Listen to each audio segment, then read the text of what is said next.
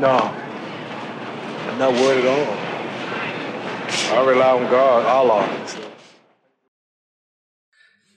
بسم الله الحمد لله والصلاة والسلام على رسول الله السلام عليكم ورحمة الله وبركاته Before you build anything, you think about the purpose of that which you are building. So if I want to build a building, if I want to build a house, if I want to build a place of business, I need to really think about the purpose of why I'm building what I'm building. And then, as an extension, after I think about the purpose, then I think about how I want it to function. What are the functionalities of that building going to be? So before you pick up a single hammer, before you pick up a single nail, before you actually physically construct anything, because oftentimes we think that that is the most important component of building anything. Is the actual work that goes into it the construction project that it's that's happening in front of you. It doesn't really become a reality in the minds of people until they start seeing something being constructed. But we have to appreciate the uh, inception the idea uh, of that building needs to be clarified. It needs to have a clear idea, a purpose. Those functions need to be discussed and reflected upon. Similarly, when we talk about the Ottoman Empire, and we talk about this great and glorious empire of what it accomplished, uh, the lands, the advancements it made during its tenure, we have to think about what was the idea, what was the purpose that the Ottoman Empire was built upon? And we won't find that better than in the words of Uthman bin Ertugrul. So Uthman, the founder of the Ottoman Empire, the Ottoman state, he left advices, he left guidance for his son Orhan. So Orhan this is around uh, approximately 726 after Hijri. And he left some very sage advice, and that would now form the foundation, the purpose, the functionalities of how this Ottoman Empire would be constructed upon. So this is probably uh, the the most important first step that was taken uh, with this family, with this initiative to create the Ottoman Empire. So, what are the advices? What did he leave him with? What were the foundational ideas and purposes of this empire? Well, let's go through that. He says to his son, O son, avoid being concerned with anything that was not commanded by Allah subhanahu wa ta'ala. If you faced a if you face a problem, then consult the judgment of the scholars. Furthermore, he goes on to say, O son, honor those who are around you and be generous towards your army. Do not let the devil deceive you concerning your soldiers and your wealth. Do not avoid the people of Sharia. He goes on to say, O son, you are aware that your sole objective is to please Allah subhanahu wa ta'ala. It is with struggling fi sabilillah that the light of our religion can spread everywhere so that we might achieve the pleasure of Allah subhanahu wa ta'ala. O son, we are not among those who wage wars for the passion of sovereignty. We live by Islam and we die for Islam, and that, my son, is what you are fit for. Uh, so these uh, advices were collected by Dr. Muhammad Harb and some other narrations in uh, the book Political History of the uh, Ottoman State and uh, also uh, the misfortune of the children of Othman, uh, there are further advices that we'll narrate.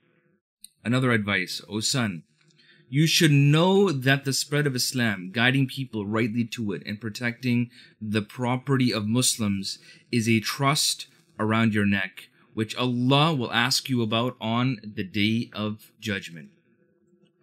O son, I am drifting towards my Lord, and I am very proud of you, for you will be just to your subjects and a mujahid fi sabilillah spreading his deen. O son, I recommend that you treat the scholars of the ummah well, honoring them and consulting them for their opinions.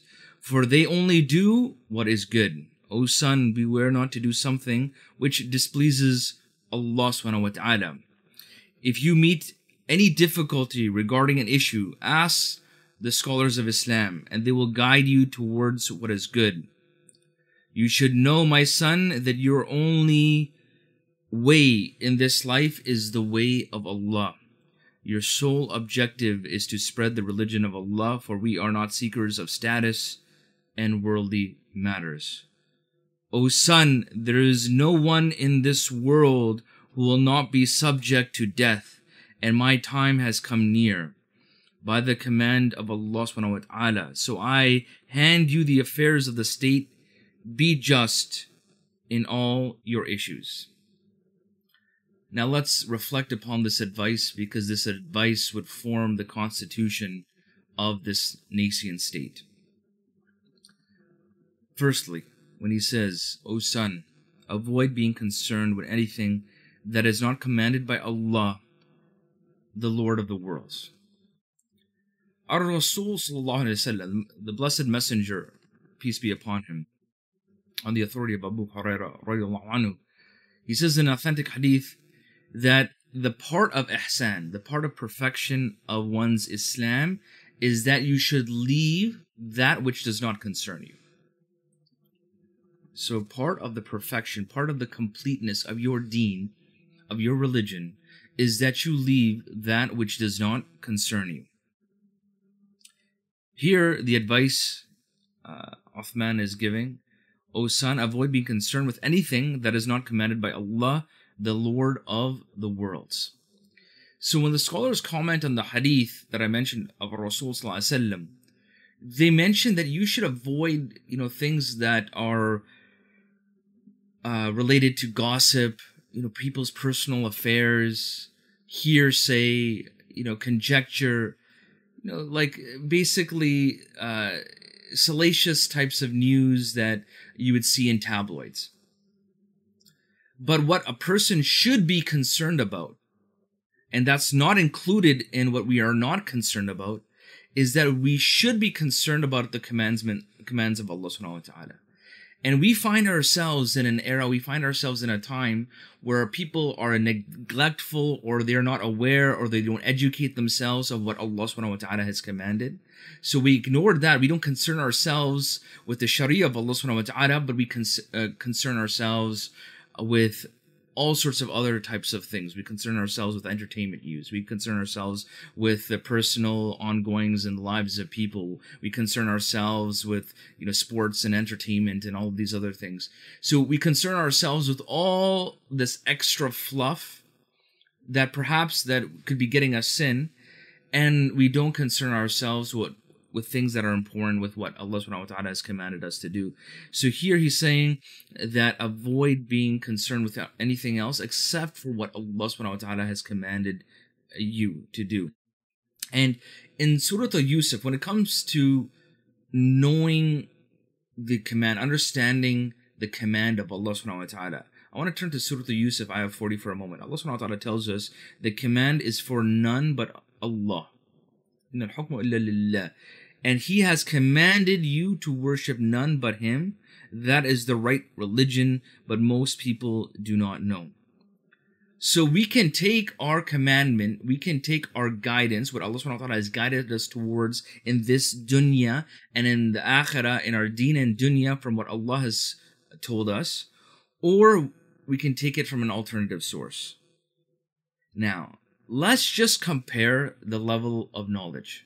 So if we take our command, what to do, what is best for us to do, from any alternative source, whether it be our own desires, whether it be somebody else, whether it be like, um, you know, a script of prescription, uh, a, a, set of prescriptions that somebody else uh, says that this is the best thing for you, we should immediately acknowledge that that knowledge, whether it's our own selves or anyone else, that knowledge is limited and that knowledge always becomes outdated. So that knowledge always gets replaced, and oftentimes it backtracks, and then you'll change something, then you'll go back to it, and you'll change something again. So that knowledge is limited in its comprehensiveness. So the advice following that commandment is not very stable, right? It keeps it can keep changing. Now, if we turn and we get our command from Allah subhanahu wa ta'ala, the ultimate source of knowledge, then we know that what we are following and who are we who we subjugate ourselves to be commanded by, at least like we should be comfortable in the fact that it is the ultimate source of knowledge.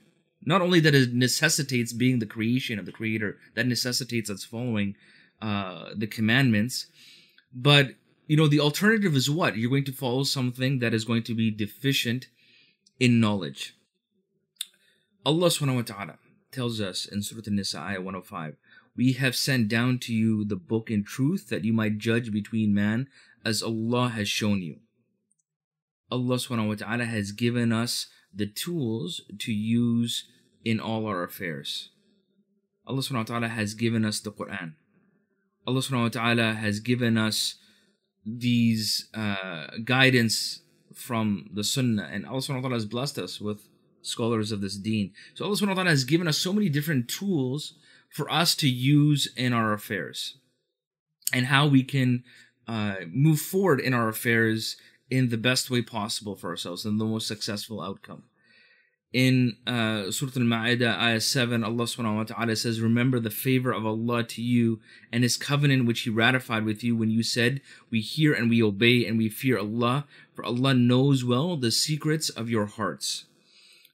So when we are given a commandment by Allah subhanahu wa ta'ala, we should say sami'na wa ta'na. Not not sami'na wa asayna, those people who disbelieve and those people who chastise the messenger sallallahu alaihi wasallam saying we we listen, we're listening but we disbelieve. This is a favor. Remember the tools that Allah subhanahu wa ta'ala has given us, the commandments that Allah subhanahu wa ta'ala has given us, the sharia that Allah subhanahu wa ta'ala has given us is a favor for us. It's a favor for us we oftentimes we think we are doing a favor to Allah, we are doing a favor to the deen, we're doing a favor to our sheikh, we're doing a favor to our parents, we're doing a favor to our leaders by following what is good.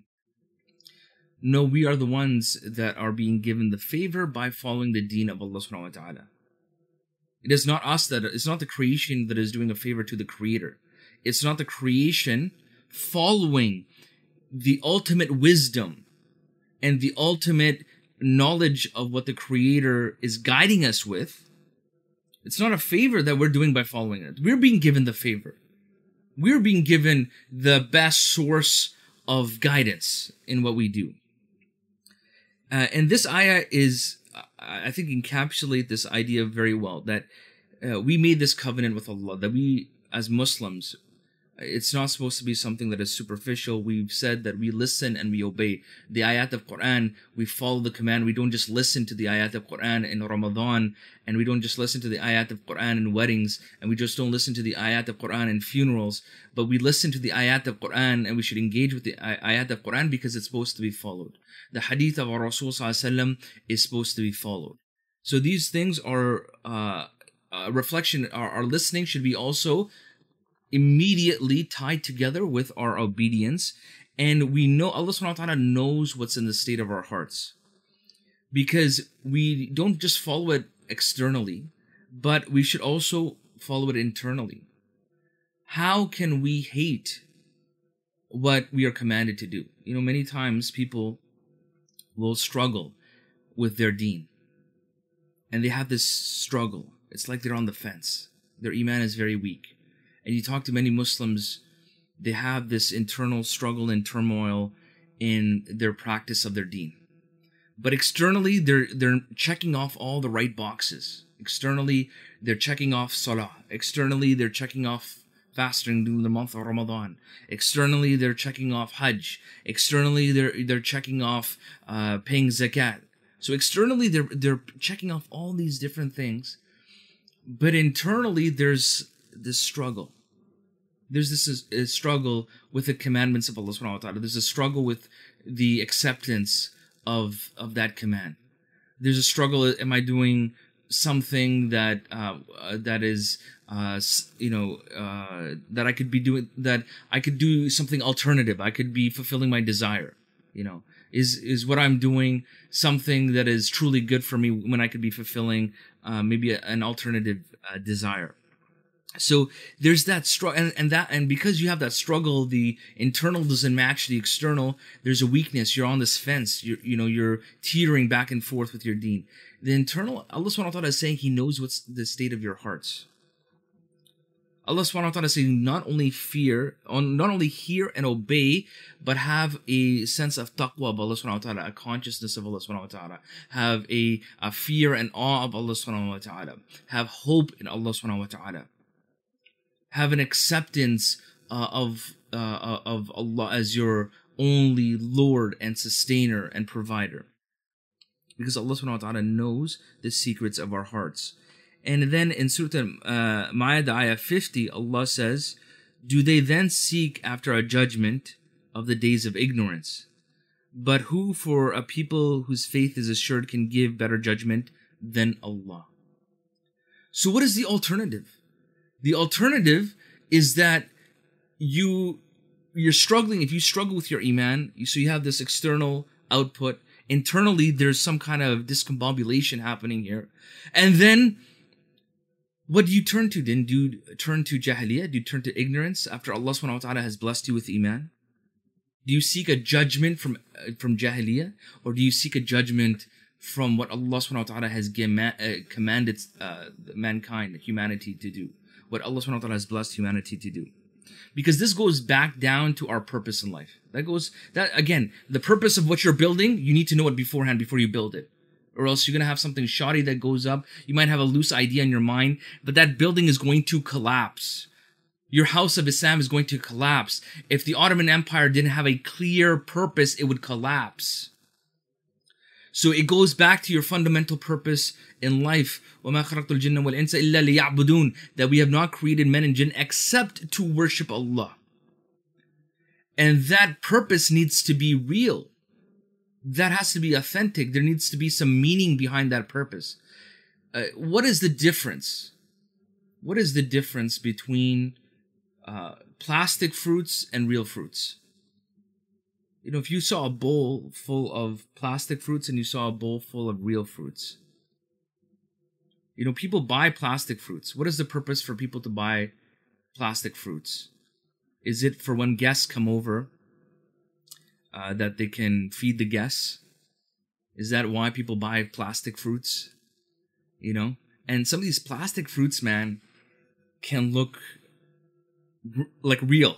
Like they can look so real I, I remember going to like a brother's house and there's like like this tasty bowl of grapes in front of me and i said oh man can do you mind if i have one of these grapes? Like no no no you can't it's plastic. I'm like man this is like plastic like this is fake fruit. This is this looks absolutely real you know? Like now i feel like looking at that i feel like having some real fruits okay?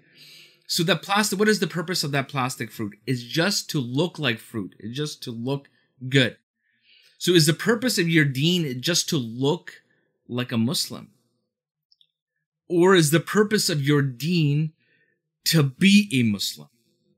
You know, there's a big difference. That plastic fruit will never sustain you. The uh, real fruits, yes, you can benefit from it. You can consume that and that fruit will be beneficial for you. But guess what? You need to keep replacing it. Just like your Iman, just like Islam. You need to keep renewing it. You need to keep working with it. You need to keep investing in it.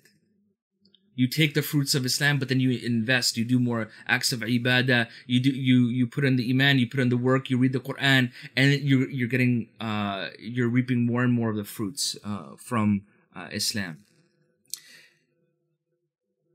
And so this is elucidated, you know, in the statement of uh, Uthman to Orhan that, O son, beware not to occupy yourself with something Allah did not command you, because this is essentially clarifying his purpose uh, uh, for the empire and clarifying the purpose of one's life. That if we look at the two main meanings of worship, two, two main components of uh, worship, is that we worship none but Allah and we worship with what Allah has commanded us and legislated us towards. Those are the, essentially the two main components for us to fulfill that act of worship. Moving on, Uthman, when he says to his son, if you face problems in your command, then consult the opinion of the scholars. Now, we we have lost a great resource today. There is uh, there is a great great resource that we have lost in our uh, ummah today, and that is the benefit of consultation of shura. Allah tells us in the ayat of Quran, which He commanded the Messenger of Allah sallallahu alaihi wasallam, the one who is a Nabi, the one who was a Rasul, the one who had the most knowledge, the guidance, the leader, uh, this the most influential human being for the ummah of our, uh, for this ummah, because we are the ummah of Rasul uh, He's telling in Surah Al Imran, ayah 159, and consult them in the affairs. Then, when you have taken a decision, put your trust in Allah, for Allah loves those who put their trust in Him. So, a necessary principle for an Islamic system is shura. Shura is a necessary component. It, it, if the Messenger of Allah وسلم, was told to take shura from the Sahaba, he came to guide the Sahaba, but Allah is guiding the Messenger towards taking consultation, taking uh, advice, consulting his uh, his his uh, his fellow Muslims, and he and he did from both the Sahaba Sahabiyat, from uh, from his community, from his trusted advisors. Allah subhanahu wa ta'ala, he tells us in Surah Al-Shura, ayah 38, those who respond to their Lord and establish regular prayer, prayers, who conduct their affairs by mutual consultation, who spend out of what we bestow on them for sustenance. Professor uh, Abdul Qadir uh, Auda, he says that consultation is one of the fundamentals of Iman and one of the most distinguishing attributes of Muslims. Allah subhanahu wa ta'ala has equaled it to salah and the giving of sadaqah, of, of charity. This is such an integral part. And subhanAllah, you're going to see all of these advices that he's giving his son, Uthman, how closely tied it is to the deen. Why, why is it so powerful? It's not because he's coming up with something new on its own, but because he's reflecting what, what we are taught in our deen the guidances that we're taught in, in our deen. And so when you look at the Ottoman Empire, the Ottoman Empire divided their, uh, the, you know, their empire into different regions and different lands, different provinces, and they would give uh, a leader for each uh, region. They would call them the pasha. They would have Islamic scholars, and they would consult the different pashas, and they would consult the different scholars. And when they did this, their empire was very successful. That was a key component. I want you to think about this. When, where, where is he? What? Where in these advices to the Ottoman Empire is he saying you need to invest in the greatest amount of military technology for this empire to spread? Okay, where is the materialism? Where is like sometimes the superficial reasons people give for success uh, for an empire or for a society? Okay. Continues on to say, "O son, I recommend that you treat the scholars of the Ummah well and honor them. Now, this is part of your value system. When you consult with people of knowledge, when you consult with people uh, in general, that shows again you value what you value the commandments of Allah subhanahu wa ta'ala and you value people around you. You value like there's not this disconnect between the the jama'ah. When you consult people, uh, you value the opinion of others and you're not the center of the universe, even though you may have a specific title or uh, you're given a specific position of authority. No, you you value the command of Allah above yourself. You even would maybe look at the opinions of others over your own opinion when you're taking uh, shura. Uh, do you value the ulama, the people of ilm? Do you honor them? Do we honor the people of uh, ilm? You know, nowadays it's pretty sad to see the way we deal with people of of ilm, like the people of knowledge, the scholars. We we don't really treasure them. We don't really value them. We don't inquire about their well-being. You know, oftentimes the only time we'll say anything about a scholar is if we dis- disagree with a scholar, or maybe to put down a scholar or to criticize a scholar, and so forth. But Uthman, he's telling his son uh, that surround yourselves with people of ilm, value them, honor them, treat them well. And you see this with, you know, people like Sheikh uh, Bali that he uh, would go to for consultation, that he would uh, honor. Because when you have these types of people around you, we need good people around us. We need to be able to consult with people of ilm. It is only a benefit to us to do that. It only serves to raise our own position when we honor somebody else, especially a person of, uh, of ilm. In Surah Yunus, Allah subhanahu wa ta'ala, He tells uh, for the awliya of Allah. So to be this close awliya, this, you know, uh, someone who is very, very close to Allah subhanahu wa ta'ala, that Allah subhanahu wa ta'ala will favor on the day of judgment. Allah subhanahu wa ta'ala t- talks about them, for them are glad tidings in this life. Now, what are the glad tidings? Like, so these people who have glad tidings, what is meant by this, this, uh, uh, mubashara, like this uh, bashara? What are the glad tidings? So, one of the glad tidings, the explanation of what these glad tidings is, is that these people have insight from Allah. This is in Sahih Bukhari. That good insight is from Allah. And Allah, uh, Rasulullah also says good insight is, is 146th of prophethood. So if you have these people around you, you have people who have insight from Allah subhanahu wa ta'ala. They have a deeper way of looking at issues. They have maybe a different perspective that you may not have. They go beyond the superficial to be able to uh, analyze and look at things. Each and every one of us, we should ask ourselves, do we have trusted people of the ilm that we can go to? Because that is a, a, a, uh, a blessing just for yourself. Imagine if you wanted to invest uh, in stock, so you want to get into the stock game, and you had with you, like on your WhatsApp, you have uh, Warren Buffett, okay, as an advisor. So you're gonna go. He's what do they call him? The Oracle Oracle of Omaha. Okay, that uh, you know he can see like the future of these. That's why he was able to predict all these different things, stocks going up if you had that, you'd be like, man, I'm so blessed to have like this guy on my WhatsApp. He can tell me what stocks I should invest in and, you know, all, all these different things. Like, man, this is awesome.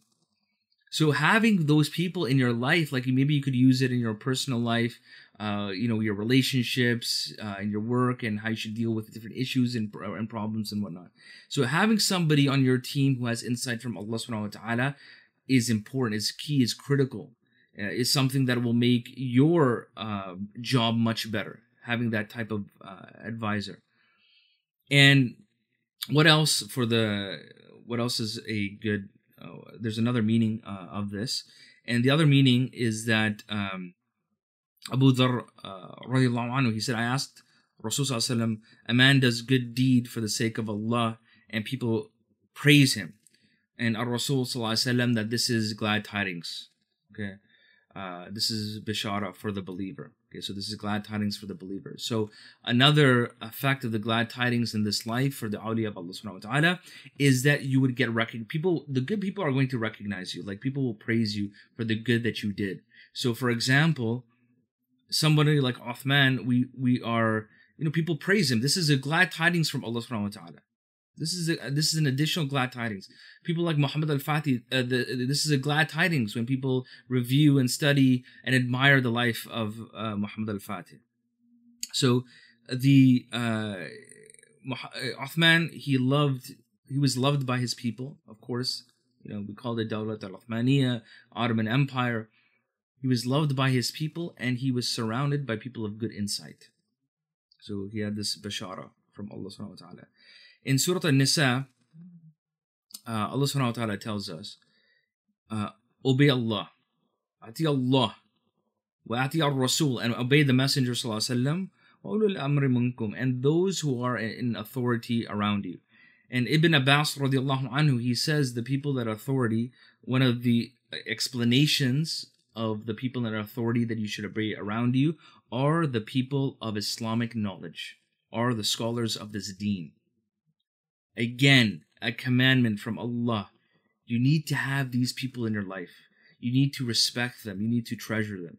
And of course, like we don't go to extremes. There are some people who take like one sheikh and it becomes like a dalil for them to do everything. And I only follow this. No, no. We follow Islam, number one. See, we follow Allah, His Messenger.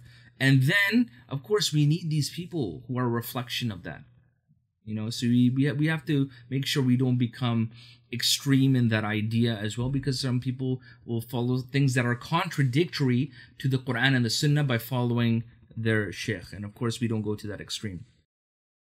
Because, you know, when you have a person of ilm, you have a person of knowledge, you can ask them about difficult matters, difficult issues. When I see so many uh, youth struggling in our community, when I see so many families struggling in our community, and I see that there's this disconnect, unfortunately, you know, without getting too much into it, because I want to go through a lot of the material here in, in this constitution of uh, of man, we have like this disconnect. Like we're disconnected with scholars. There's and maybe there's a lack of trust between leaders and scholars, and scholars and the jama'ah. So there is a, this a little bit. There's not this harmony and togetherness that we should perhaps have but allah is telling us like we we there's this command there should be a desire there should be an initiative for us to try to pull together and try to uh, preserve and and and treasure these uh, sources and resources that we have within our community. Allah subhanahu wa ta'ala tells us in surah al-anbiya ask the people of reminders so ask the people of knowledge if you do not know. So ask the people of reminder and when the Ottomans would go through trials and tribulations, the Ottoman scholars would be consulted. When the uh, the people would be divided, the Ottoman scholars would be able to bring the people together. When they were uh, trying to figure out how are we going to establish uh, the way that we govern ourselves, they helped establish the Sharia, and they also helped keep the sultans in check. Yes, they reminded the sultan, so they spoke the truth because they need to be the ultimate representatives of uh, of truth. Uh, and where are the where are the, what what is these scholars? Are they just special special in and of themselves? No, they're special because they're following a methodology. They're trying to be a representative of the Quran and the Sunnah. So, for example, uh, in, in Surah An-Nisa 105, Allah subhanahu wa ta'ala says, We reveal the scripture with the truth, that you may judge between mankind by that which Allah has shown you. So this ayah is in evidence that this Quran is revealed in truth. So we take this as as a, as a source of uh, of knowledge of you know how we conduct ourselves. The Sunnah, okay, our, our Rasul is saying that you may judge. So now we're looking at the Messenger Sallallahu So we take the the methodology of the scholar is that they take the Quran. They are representative of the Sunnah. And then when we look also in Surah An-Nisa ayah 115, that Allah subhanahu wa ta'ala is talking about following the way of the believers. So we look at ijma. So if there is a consensus amongst the scholars, if there is a consensus uh, amongst the Sahaba as well, then that becomes an evidence in and of itself. And when you can't find something uh, from clearly that that's demarcated from the Quran and the Sunnah or ijma, then yes, you can make ijtihad, and we have uh, uh, proof of this in you know, Surah An-Nisa, ayah 83, that uh, if there's nothing clear cut and available, then uh, we, you know, there may be some interpretation involved, and they do their best.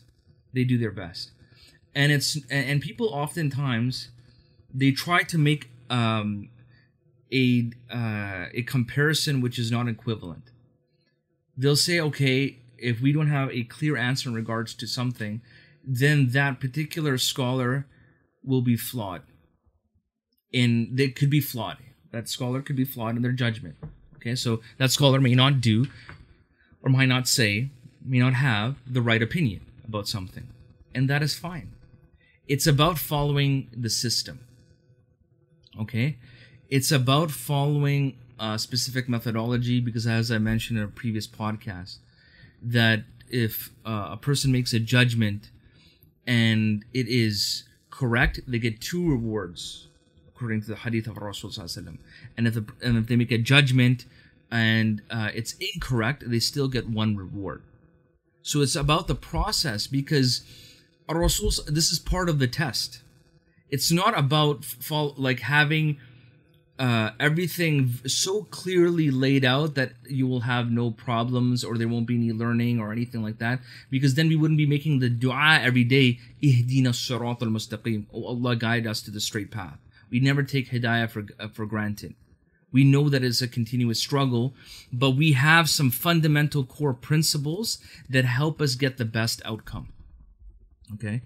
Now uh, and so for example uh, and a system that he is following, that Uthman is establishing, is a system, for example, based on Tawheed. Now, what does that, how is that reflective in the economic system? Well, within the economic system of the of Dawlat al Uthmaniyah, you don't have banks with interest. You don't have like an interest uh, based type of system. So if a person needs to borrow money, then the system is different. You know, you may give collateral, uh, if it's asked for but there's no interest in that system. So that's very it's a very different way of setting it up. Will it be perfect? Will there be issues? Could a person run off with that money? Yes it could happen. But that is still better than any alternative.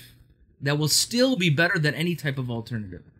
You know when you look at for example the housing and mortgage system today if you were to buy a house uh, say two hundred fifty thousand dollars, and you put fifty thousand down, and it has four percent interest, so say a thirty year mortgage, you are actually uh, spending uh, by the end by the by the time you pay off that loan, you're you're spending an additional one hundred and forty three thousand dollars, an additional one hundred and forty three thousand dollars.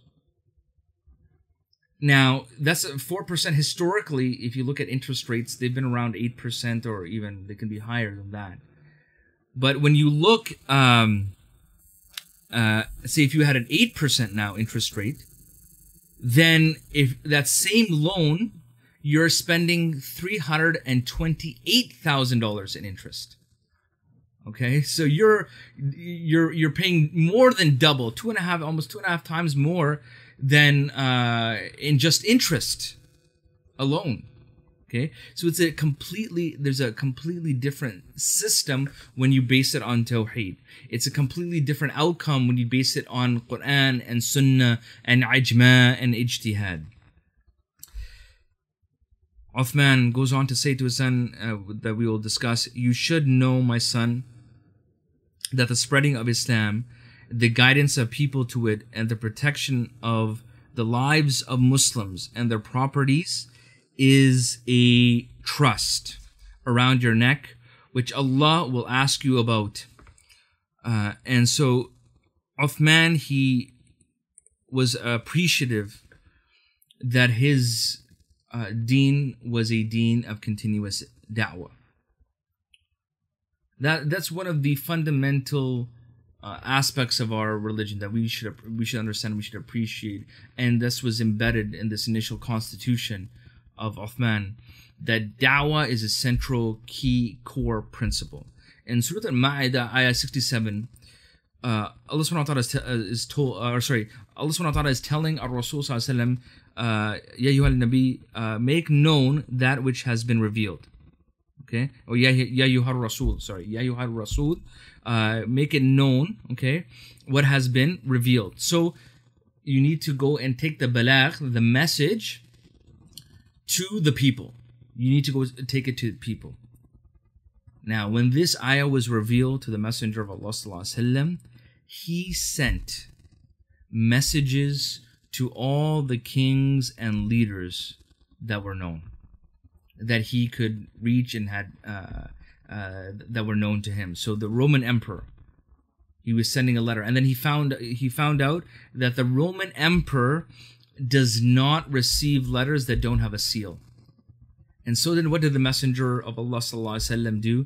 He commissioned a seal to be made specifically for what? For dawah purposes. They didn't use a seal. The Arab didn't use a seal. The Roman Emperor, okay, you, you're only going to read this letter if it's in a seal. Okay, I'm going to put it, I'm going to make a seal so that you will read this message. This is what the dawah uh, means is that if something is needed in the dawah, you do whatever is needed. You spend the money, you put the effort, you get the technology, you do whatever the dawah requires. So he made a seal. He sent uh, letters to the Persians, to the Ethiopians, to the Egyptians, to Barqa, to Yamama, all within uh, a day. And he sent uh, letters also to Oman and Bahrain and Yemen. So he sent letters everywhere. He, uh, Rasul doesn't get an uh, ayah from Quran uh, and, and, does not act upon it. Immediately he, he, he does that. And Uthman does not, uh, you know, say something that he does not uh, do. Uthman's reign was a reign of da'wah, and he supported different da'wah organi- organizations and groups that existed in his empire, financially, uh, intellectually, and his family and descendants of his family were a reflection of that. And because this was such an important part of their program, this was a very important part of their empire, their values, many people came into the fold of Islam. Many, many people came into the fold of Islam. You had entire villages come into the fold of Islam. Groups of Christians would come into the fold of Islam. And they treated them very well because many of these Christians were being oppressed in the feudal system. But when they saw that these people honored them and gave them respect and gave them, you know, uh, courtesies and uh, they treated them with dignity, they came into the fold of Islam. And many of the men, they would marry Ahlul Kitab. And they would see, their in-laws would see the way that they were being treated, how their women would be uh, would be treated, and how they would be honored and dignified.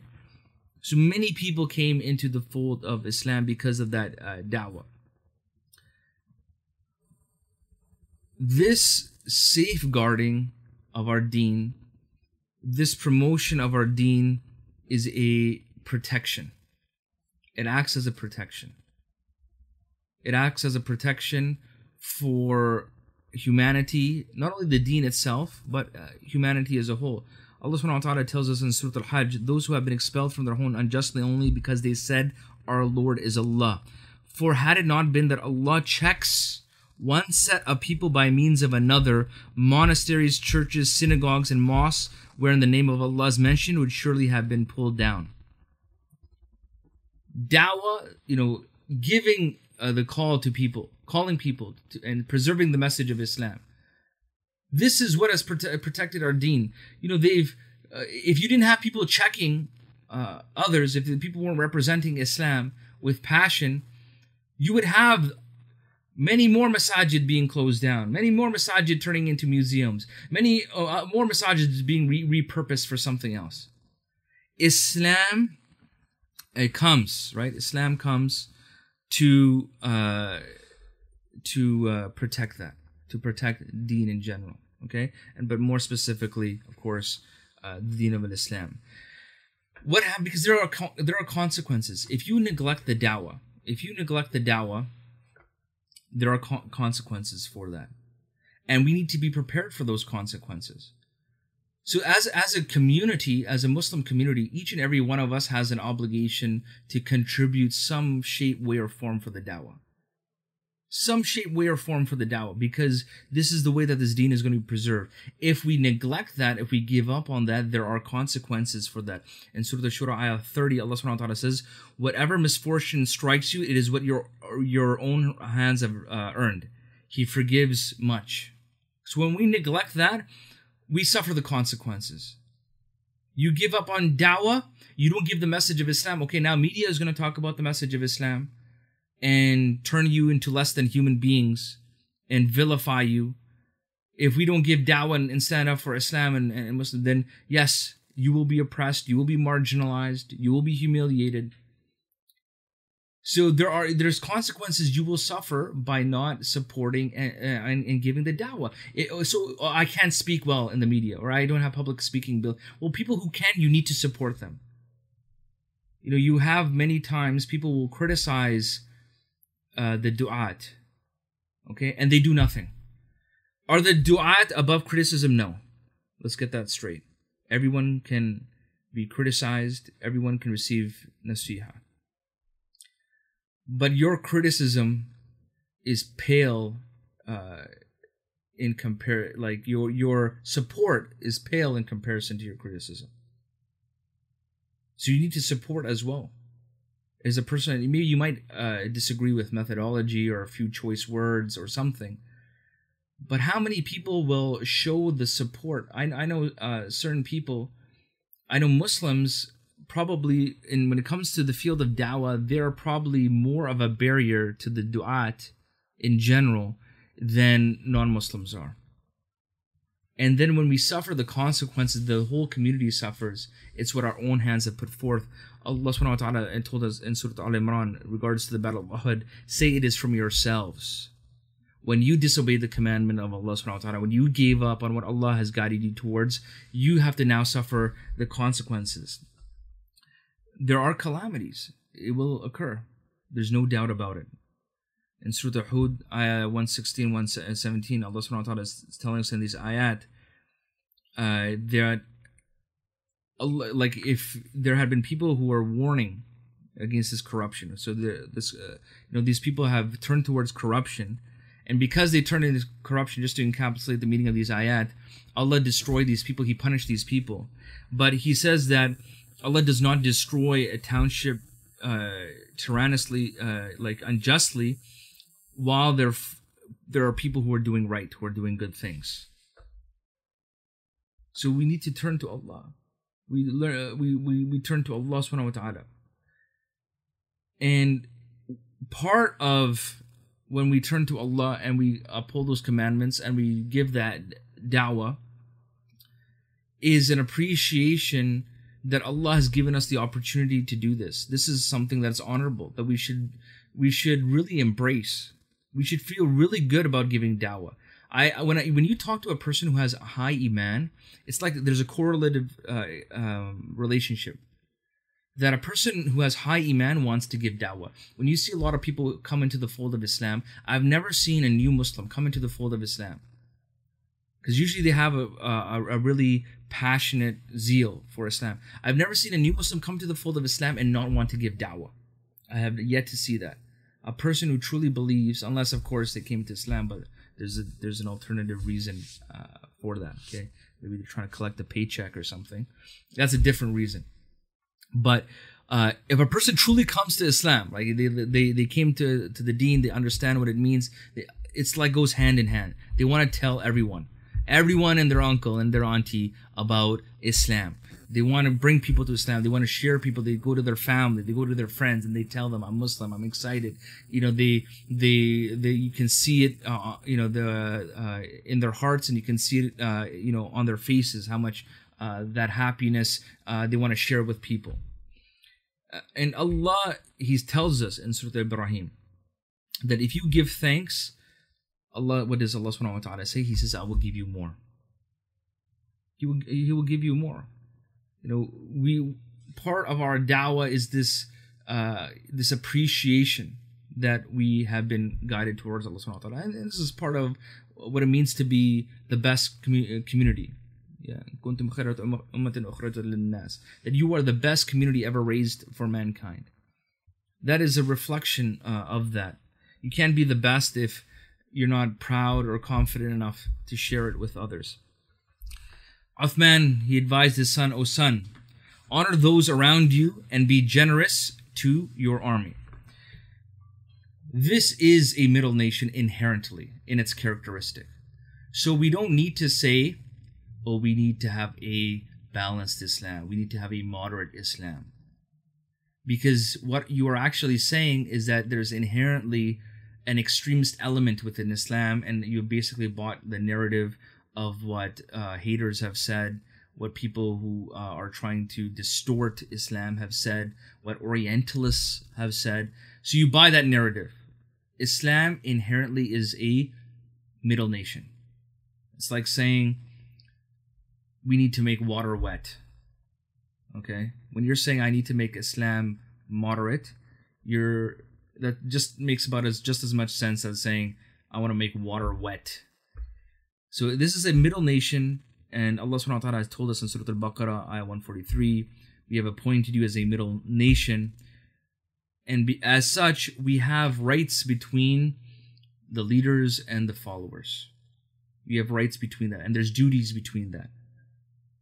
And justice is a you know tr- to have something in a state of justice means that we want to give everyone their correct right and their correct due and that we maintain this relationship of duties and obligations with one another.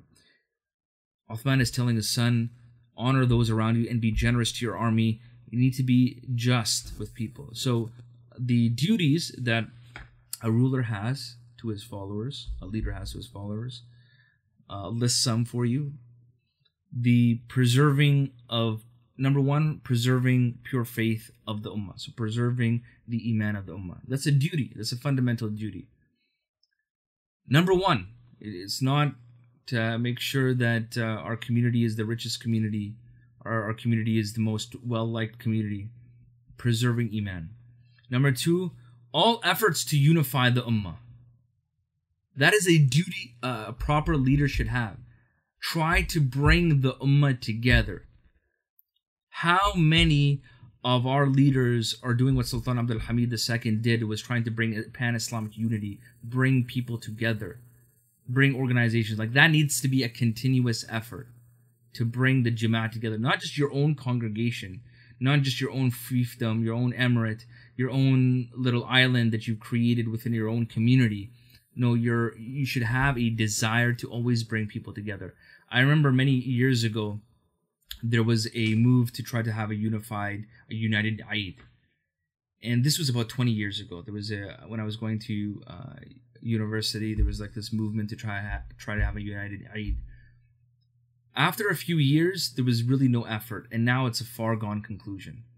You know, it's a foregone conclusion. Like, there's really no effort by any community leaders to bring it together united Eid and when you talk to people in the different masajid and community centers this is not even worth it. No one's going to want to do it you know. We, we need to be able to collect money for our own community during Eid Salah and things like that. And now we can't even have proper Eid Salah subhanallah.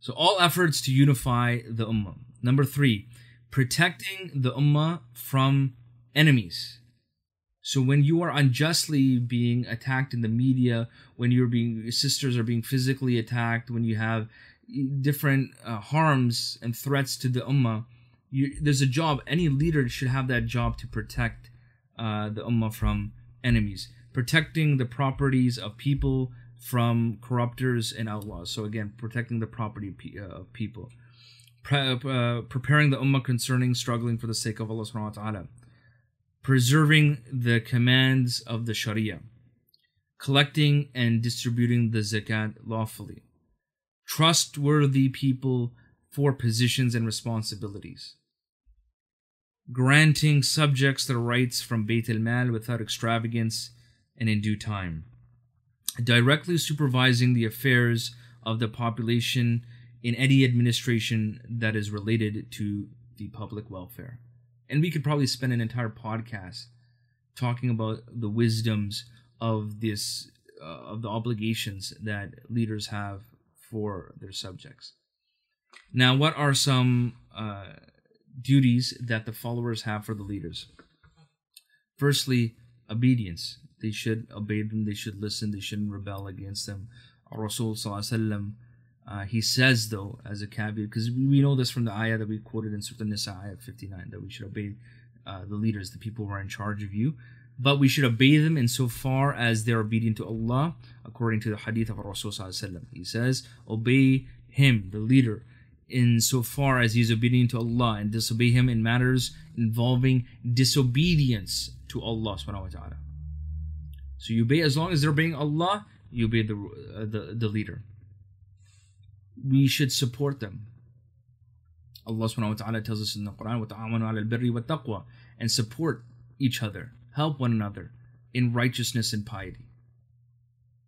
So the leaders, if we had, for example, today, somebody with the qualities of Uthman bin Ertugrul, would he find people to support him today? Would he find people to support him? What if we have somebody like the qualities of Salah ad-Din, what if we had the, somebody with the qualities of Muhammad al-Fatih?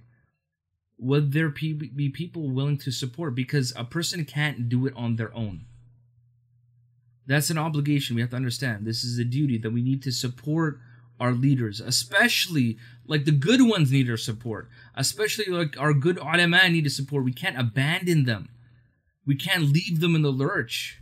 We can't when the when times get tough for them, we can't just turn our backs and think, okay, some of that toughness, some of that fitna might uh, now wear off on me. No, we need to be there to support. If they are taking a leadership role and standing up for something that is true and praiseworthy, they're standing up for the haqq, they need people to stand up with them for the haqq. Even our blessed Messenger وسلم, had the Sahaba to support him. He had Sahaba supporting him in his message. So we need to help and support. This is uh, a duty that the followers have for their leader to respect and to honor. Uh, and we know, uh, uh according, uh, you know, to, to, the statement of Rasulullah glorifying Allah involves showing honor to a gray-haired Muslim, and the one who can expound the Quran, so one who can has knowledge, who can explain the Quran, but not to the one who acts extravagantly regarding it, or turns away from it, and showing honor to a just ruler. We honor them, we treasure them. We shouldn't just honor people who are no longer with us. We're honoring Uthman, we're honoring Muhammad al-Fatih, we're honoring Salah ad-Din, uh, we're honoring uh, even Malcolm X. Like we're honoring all these great. They're not with us anymore. That's great. We you know we we honor them. We appreciate what the what they did, but there are people who are true and standing up for the haqq today that we need to honor them as well. We need to value them as well. Give them advice. Be sincere towards them. So uh, in the hadith, uh, ad-din nasiha uh, this truly means not just advice it means like you need to have goodwill uh, towards uh, people. So you know when uh, in the hadith to who to allah to his uh, messenger to his book to the the leader of the muslims. So when we're talking about the leader of the muslims part of having goodwill and being sincere towards them is to advise them sincerely. And when we talk about advice, we're not talking about scandalizing a person, we're not talking about insulting a person. We're talking about trying to sincerely hope you you believe maybe there's something wrong that the leader is doing or you see something wrong within them. If your true objective is that they're corrected because think about the alternative. Your alternative is that that person is replaced with somebody else. Okay, so say okay, I want this person gone so maybe that's corrupted then, that maybe that's a struggle for power. But if you truly care about that person, then you care that, okay, the most best, the best effect for the jama'ah, the, the people, the community, is if that leader is corrected. And so you make a dua for them and you advise them. You know, how many times do we see some incorrect in a leader and we have made dua for them? That we have tried to befriend them and try to advise them we need this process. We need to revive this true care and compassion within our uh, community. If there is corruption, then yes, there needs to be reformation. So if there is corruption by our leaders, then another duty that uh, followers have, and again, there is a methodology based upon that. Because you don't want the methodology that was used by the people of fitna during the Khilafah of Uthman bin Affan radiallahu anhu, okay, the son-in-law of Rasul sallallahu alaihi wasallam. You don't want that methodology. Those people of fitna, or the Saba'ins who, who who came to cause all this death and destruction, thinking that they're causing some type of reformation or they're trying to right some type of wrong. It should have a proper methodology. And there are incidents of proper methodology within the uh, history of the Ottoman Empire. So an example of this is Sheikh al-Din ibn Ali ibn Ahmed al-Jamali, okay, uh, also known as uh, al-Zinbali. Uh, and this was a sheikh that lived during the time of Sultan Salim. And he corrected the sheikh. And he stood up for something that he felt was wrong during his term. So this is, I want you to think about this Why would he do this if that wasn't a value system that was appreciated within the Ottoman Empire? That yeah, if I'm doing something wrong, check me. You know, you got to check yourself before you wreck yourself. Okay, so he's checking uh, uh, the the Sultan at that time. How did he check him? Is that uh, he had actually ordered the Sultan Salim ordered 150 people to be executed. So these were people within the administration, treasury keepers and so when uh, Aladdin, Sheikh Aladdin, uh, came to know what's happening, he wanted to speak with the Sultan. And so the Sultan uh, allowed him to meet with him. And he said to him that they should not be executed. So he gave a different opinion. And uh, and so he, when he was uh, uh, greeted by the sultan he, and you know he, he said the job of those entrusted with the matter of fatwa so he's saying the scholars is to preserve the sultan's akhirah and i fear that you have ordered the execution of 150 men from the royal court their ex- execution is not legally permissible according to the laws of the sharia so sultan salim he was also known to have a you know a bit of a temper so he became quite upset and uh, he said, Do not inter- interfere with the affairs of the Sultanate. That is not part of your job. And so the response of Sheikh Aladdin, he says, But I do, do but I do interfere with the matter of your akhirah, something which is part of my job. So if you pardon the men, you will be saved. Otherwise, you will have a great punishment. So think about the way he's standing up to the Sultan. And so when the Sultan thought about this, his anger dissipated.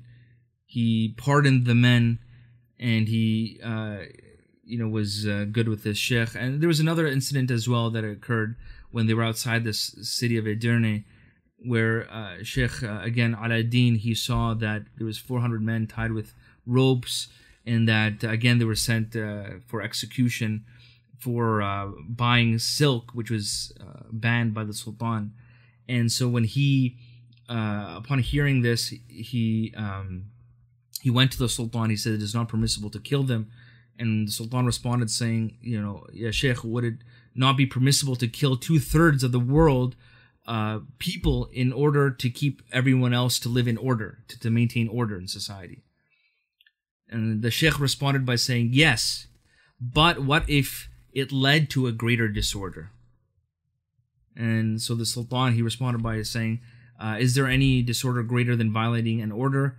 And the Sheikh responded by saying, These men did not violate your orders. You appointed a trustee regarding the silk, and permission was thus granted indirectly to them. And the Sultan, said, This is again, this is not part of your job. And Sheikh Aladdin said, No, this is a matter of the akhirah, and that is part of my job. So intervening is part of my job. And when the Sultan left, he thought about it, he reconsidered this, and he actually uh, he he recanted his judgment, the sultan, and he made the sheikh actually like the the chief qadi, and he wanted to also make him the head of the army. But the sheikh he did not want to have this position of uh, of the lead of the uh, our army. He says, "I never wanted to pass through my lips ever a statement that would say that I ruled over somebody." Again, amazing example of a sheikh correcting when it needs to be corrected, when you need to reform, if there's corruption, if there's something wrong, that there should be some type of reformation happening.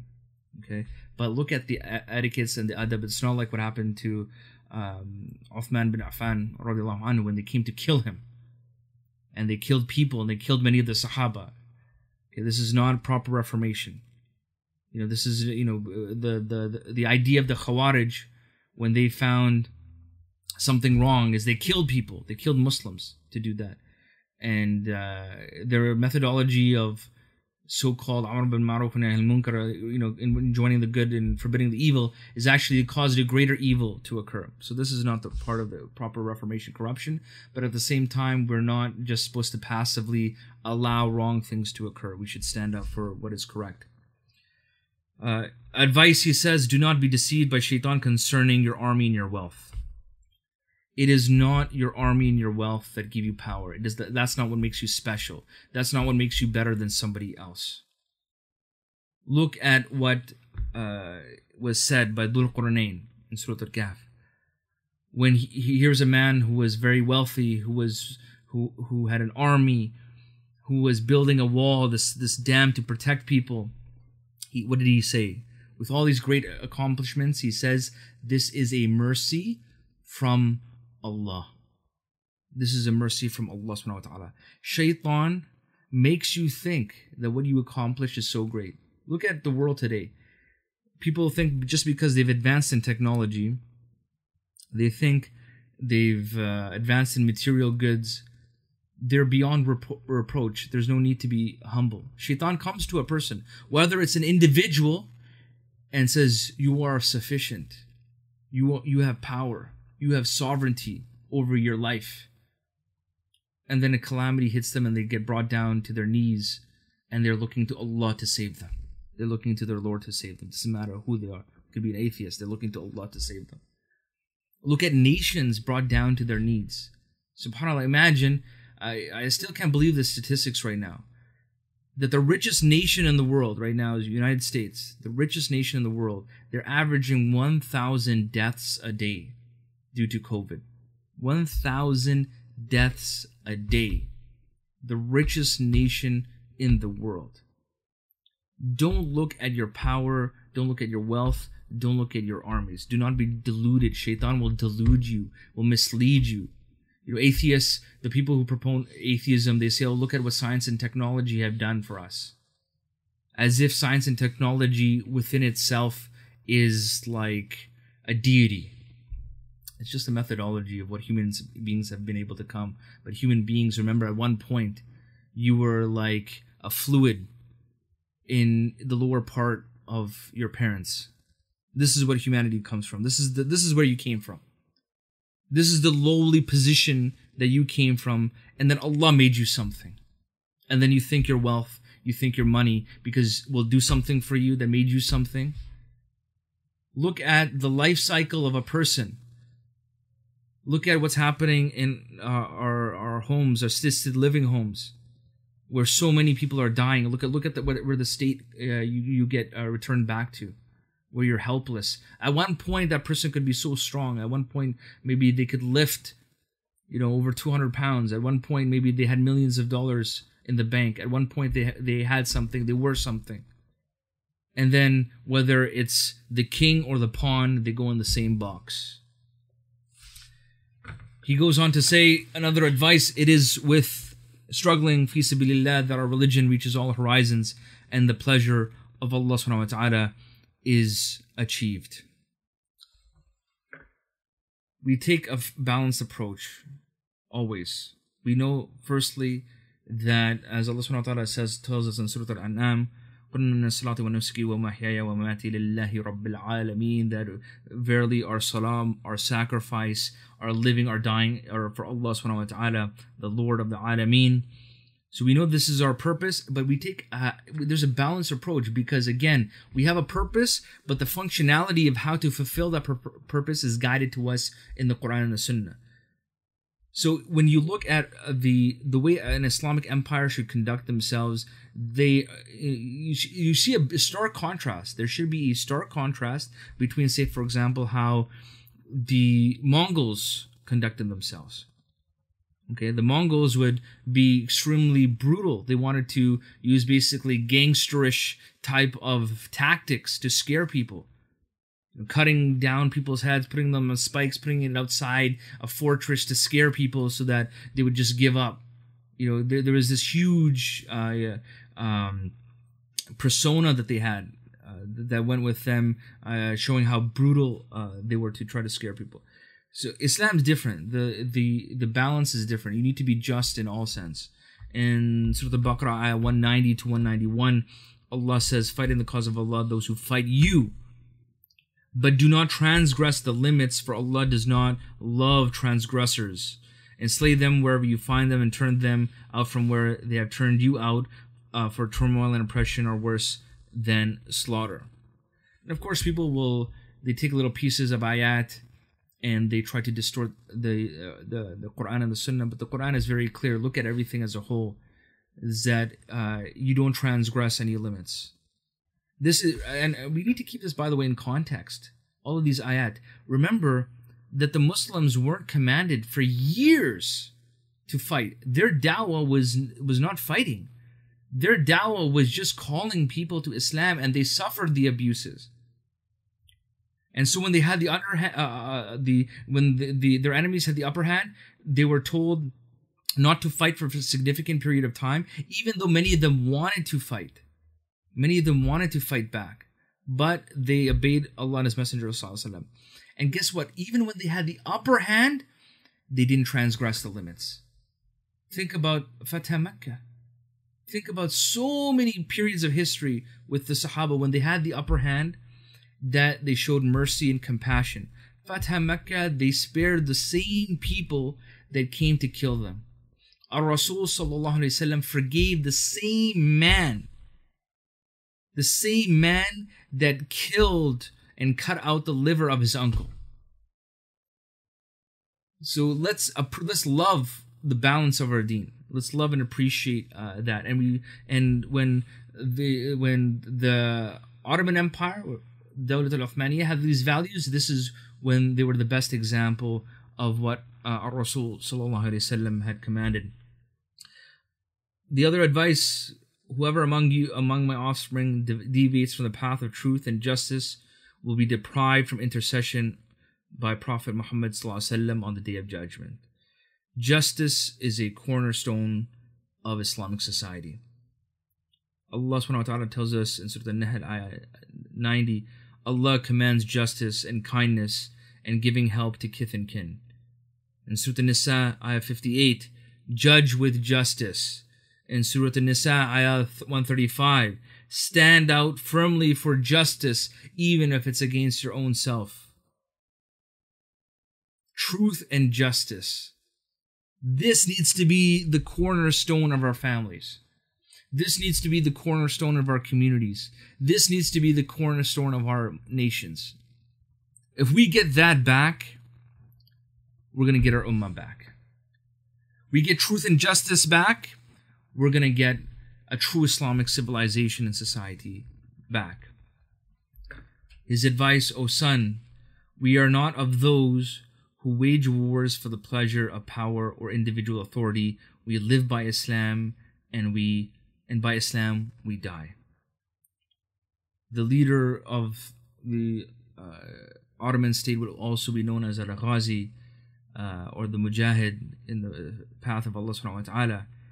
And when you look at the end of his reign, of the reign of Uthman, remember, he started his uh, empire with 4,800 square kilometers. By the end of his reign, he had a kingdom, an empire of 16,000 square kilometers. 16,000 square kilometers. They had a channel to the Sea of Marmara. They conquered great Byzantine cities, Iznik, and Bursa. Because of this policy that uh, they implemented, because of the purpose that they had, you see now this Ottoman Empire now growing. And it's growing with an identity. Remember, this constitution gives them an identity. So now, when we talk about the next podcast, we'll talk about the uh, rulership or how the evolution occurs during the time of Orhan ibn Uthman. So Orhan, what happens during his time?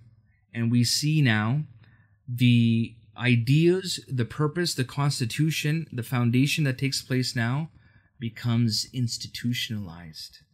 And we're going to see, inshallah, as we go through the Ottoman Empire, the great effect institutions, properly formed institutions have on a society, the stability that those institutions give to a society, and what it gave to Dawlat al Uthmaniyya. So, inshallah, next week we will continue. Actually, our next podcast will have a special guest, uh, most likely. So, stay tuned for that. We're going to announce the surprise guest, inshallah ta'ala, and then uh, we will uh, continue uh, most likely uh, during Eid weekend, we may have a break during that time, but then we'll continue, inshallah. We'll get through this uh, series uh, within a few more podcasts, bidnillah.